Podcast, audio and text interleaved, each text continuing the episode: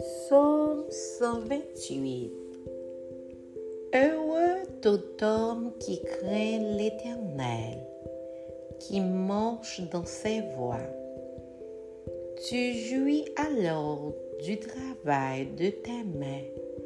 Tu es heureux, tu prospères.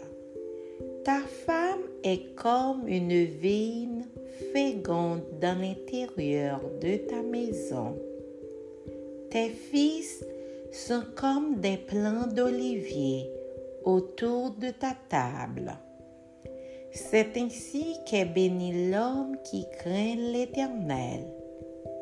L'Éternel te bénira de Sion, et tu verras le bonheur de Jérusalem tous les jours de ta vie. Tu verras les fils de tes fils, que la paix soit sur Israël.